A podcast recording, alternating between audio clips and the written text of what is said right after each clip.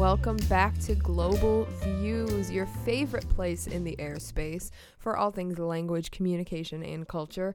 As always, I'm your host, Bree, and I'm coming to you live from Global Interpreting Services in Southeast Michigan. And today we wanted to come back and talk about something we talked a little bit about last week. Last week, we had a conversation about language death. You know, what happens when a language dies, what causes language death what should we do about it, if anything? Uh, how do we feel about it? How does the global community feel about it? And we got to dive a little bit deeper into some work by David Crystal, an incredible linguist who's done work on language death, and just some general information. Really got a basic understanding of it. But as we were going through this week, you know, combing through the news, finding out what's going on in the world in terms of language and culture, I came across two different articles, and they were both incredibly interesting and had everything to do with language death and what we talked about last week. And so I kind of wanted to pull them out and take these two languages. The articles are about two different languages. The first is regarding actually language protests that are happening in China right now. Ethnic Mongolian groups are are protesting, uh, and we'll get into that in a second. But it has a lot to do with their language and their preserving their language. And the second article is about the Guarani language in Paraguay, and honestly kind of almost the opposite here, but about how this indigenous language to Paraguay has kind of beat the odds and is still extremely prevalent and has an incredible amount of speakers and relevant still in its region really contends with its official national languages. So we'll take a look into these two because there's so many elements that we talked about last week that contribute, you know, that kind of are make or break in terms of whether or not a language is going to continue to be viable or whether it's at risk of becoming endangered or extinct or, you know, dying out. And so we talked about a couple of those things. We talked about institutionalization, we talked about institutionalization. We talked about language as a culture and identity marker. Um, we talked about number of speakers. We talked about so many things. And the articles about these two languages and kind of the life that they're living right now very directly address those two things. And so I wanted to take some time here this week and share them with you because I think it kind of brings this topic to life language death isn't just this quirky, highfalutin theory that uh, a group of people with horn rimmed glasses sitting in a room came up with one day and thought, oh, yes, language death, that's going to be a thing now. Um, th- that's going to be something that we talk about in academic spaces. It is a very real thing that happens today all the time, but very visibly in some cases, and it interacts with so many different aspects of life. Uh, as we'll see in a minute here, it interacts so much with uh, political happenings at times, which is crazy to think about. And maybe not as crazy as it should be, but to think about language and politics being so closely intertwined, or for something as seemingly innate as language to spark so much controversy, I think is something very interesting to get to witness in our lifetime. So we'll dive a, a little bit into those articles today. So this first article comes from asia.nikkei.com and it says China arrests 130 ethnic Mongolians over language policy protests. Uh, now, this caught my eye immediately because I think we've seen, you know, protests and unrest around the world for a number of reasons lately, but language policy is not something you often hear people up in arms about. I think, especially if you are somebody who lives in the United States, um, where we don't have an official language. I saw it and I thought, language policy. What an interesting thing to see so much uproar over. And so I clicked on it and I read it and I thought, oh my gosh, this is exactly what we've been talking about. So I will give you a little bit of snippet from the article. Um, so this article specifically is detailing that there was 130 people arrested in the Inner Mongolia Autonomous Zone region against compulsory Chinese language education in elementary and middle schools. Um, so that is what they're protesting against. So essentially, what's happening in China right now is the institutionalized language is quickly becoming Mandarin there are Mandarin classes that happen in China. Uh, that's the language that government operates in. Uh, it's the language I believe that business operates in largely. But there are many Mongolian speakers still left in China, are under Chinese rule, uh, whether you call it Inner Mongolia or Southern Mongolia. So the new policy that has been put forth and again, school children have Mandarin class at school. But the new policy that's being put forth is to teach three core curriculum subjects in Mandarin in all schools. There are still subjects that would be able to be taught in native languages and indigenous languages in Mongolian. Um, but there are three main subjects that are compulsory that they are looking to have taught specifically in Mandarin across the board, and there is uproar about it. So that is kind of what these protests are over.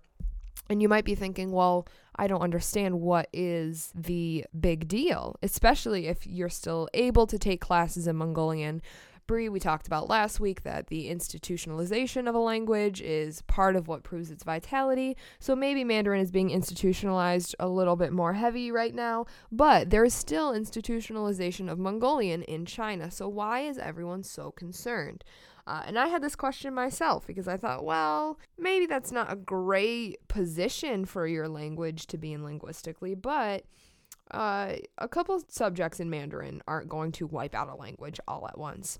However, I think the people, I think, and and several linguists would agree that perhaps the ethnic Mongolian population in southern Mongolia or inner Mongolia sees the writing on the wall. Though this act alone, though this change alone may not contribute to the erasure of the of Mongolian as a language, you know, so immediately, it, it definitely does kind of push the language back in terms of cultural relevance. So the three subjects that they are proposing to teach in Mandarin as opposed to Mongolian or whatever regional language it is that is spoken, the three subjects are literature, ethics and law, and history, which I suppose to a degree you could argue that that makes you know sense to teach ethics and law in Mandarin since anything regarding ethics and law in China is most likely going to be in Mandarin what really is telling, or what really I would be concerned about if I was a Mongolian parent who was not for this language switch who, who didn't want this to happen. The one that would concern me is literature because that's so much of where culture lies is in its literature. And that's where a lot of that information that we talked about last week about grammatical structure and, and just those different features of a language that aren't necessarily captured in what words are indicating, those are the details that are lost when a language is lost. Uh, so many of them come through so clearly in literature, most clearly in literature, whether it's Mandarin and Mongolian or one language and another. If you teach literature in one language and you're not teaching literature in another language, the language that you're teaching literature in is always going to be the most pervasive, I, I think, um, is always going to be the one that is most widely understood, the one that has its nuance most widely recognized in that second language, not so much. Uh, there's a parent here being quoted as saying massive student hunts are sweeping the region. Even the most remote rural communities, the police presence is so heavy. Um, the entire southern Mongolia has been turned into a police state, is what this parent has quoted. As of right now, five point 98 million ethnic Mongolians use the language for conversation and uh, supporting the culture, passing that along. And there is real growing concern in the community that children will lose their language skills if Mongolian is phased out of education over time. I think that's where a lot of the anxiety lies is that this is possibly a move to further phase out Mongolian out of the education at some point down the road entirely, even if it's not happening with this change right now, with this educational reform right now. I think the anxiety that is being encapsulated in a lot of these demonstrations, um, that's being met with incredible force by the Chinese government, that the the actual goal is to phase Mongolian out of education to and we know that once it leaves an institution, its viability is really in danger um, because then it is not there. There is not the incentive to know or practice or use a language that does not give you access to participating in society. So unless that cultural hand is very heavy, there is concern. I would say there should be concern for Mongolian and what this means for the language. But I do want us to just take a second to recognize how serious this is for so many Mongolian speakers. The level of these protests, and obviously China has a, a different government structure and operation than what we're used to, but the, the level of severity of these protests, people are not sending their children to school over this mandate um, saying that you know that we don't want them learning in Mandarin, and so that is what that parent is referencing when she's talking about massive student hunts sweeping the region, even in rural communities. So it, it sounds like government authorities are going and looking for students who are not participating in school because of this Mandarin policy. There have been, obviously, this article is specifically detailing 130 people being arrested, but a non governmental organization estimates that between 4 and 5,000 ethnic Mongolians have been put in some form of police custody over the last three weeks. Um, and that's so that's all just to give you an idea of the severity of these protests. This is not, you know, a, a small rally with some signs. This is massive demonstration and, and action and consistent action. So that's all of that to say, you know, when we're talking about linguistics and, and language and culture and the way that those things intersect, it's not, even though linguistics is a language science, it is far from impersonal. You know, language isn't just a, a fun idea, it's a very real tool. And so I think that kind of situates, you know, this very academic thing that we talked about last week, you know, language death, the book on it and and what causes it and ideas about changing it or or preserving language or not preserving language and all those things, but in action, language vitality and and language death and even the looming threat of things that could cause language death are very seriously taken once they're actually applied in real time.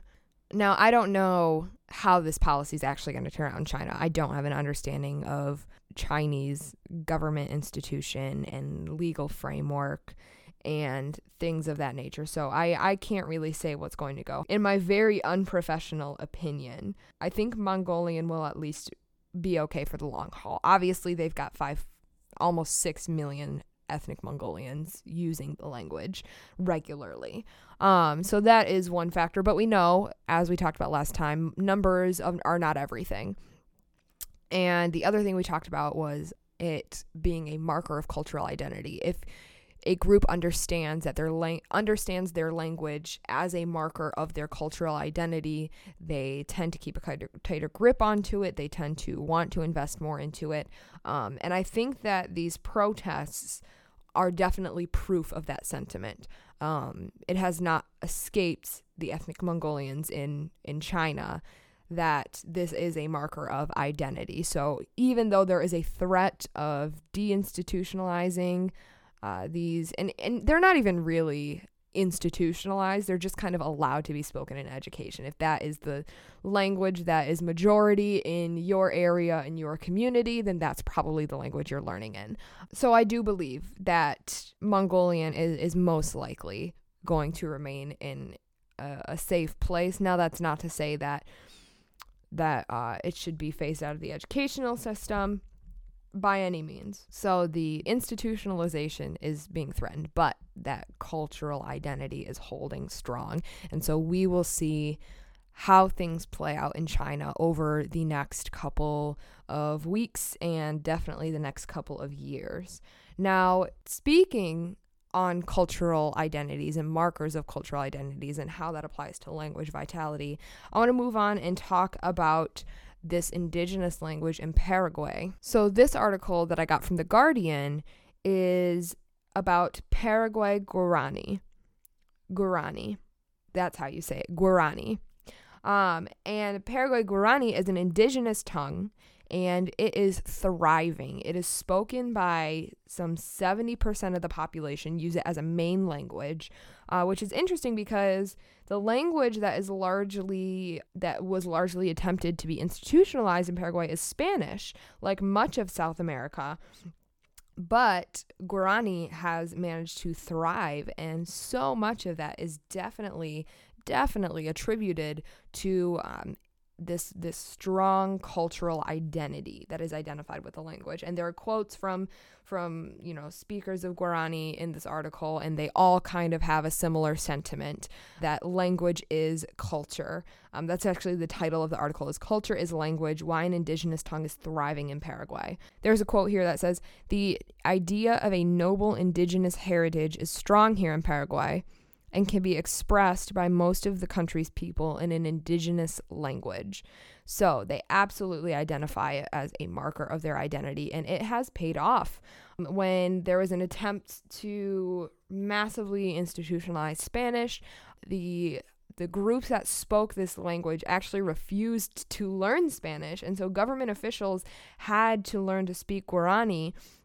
And so, even though official government business is conducted in in Spanish still. Um, most government officials do know Guarani, and Guarani has become the language of the economy in Paraguay because so much of uh, those indigenous groups are, are rural workers. You know, make up the workforce. That that is the language that's spoken in the workplace. Now there are several indigenous languages to Paraguay that have not had the same vitality as Guarani. Uh, the article doesn't really mention maybe what the difference would be. I don't know if there was the same. I don't want to say that there wasn't the same cultural fervor behind each language because I think, and I know that there are are organizations and associations working to revive some of those languages or to keep them from extinction because many are severely or critically endangered. And so there are groups that are working, you know, revivalists, like we learned about last week. There are revivalists of some of those languages working to rehabilitate them. So I don't want to say that it was for lack of cultural fervor. But whatever the case may be, uh, not every language has had this success in Paraguay. However, Guarani has, for whatever reason it be. It might be because the the indigenous groups that spoke Guarani just refused to learn Spanish. and kind of pointing back to that period where there was an attempt to make that linguistic shift in the country, Hans Kalisch, Kalisch, Hans Kalisch I'm so sorry, I'm butchering your name.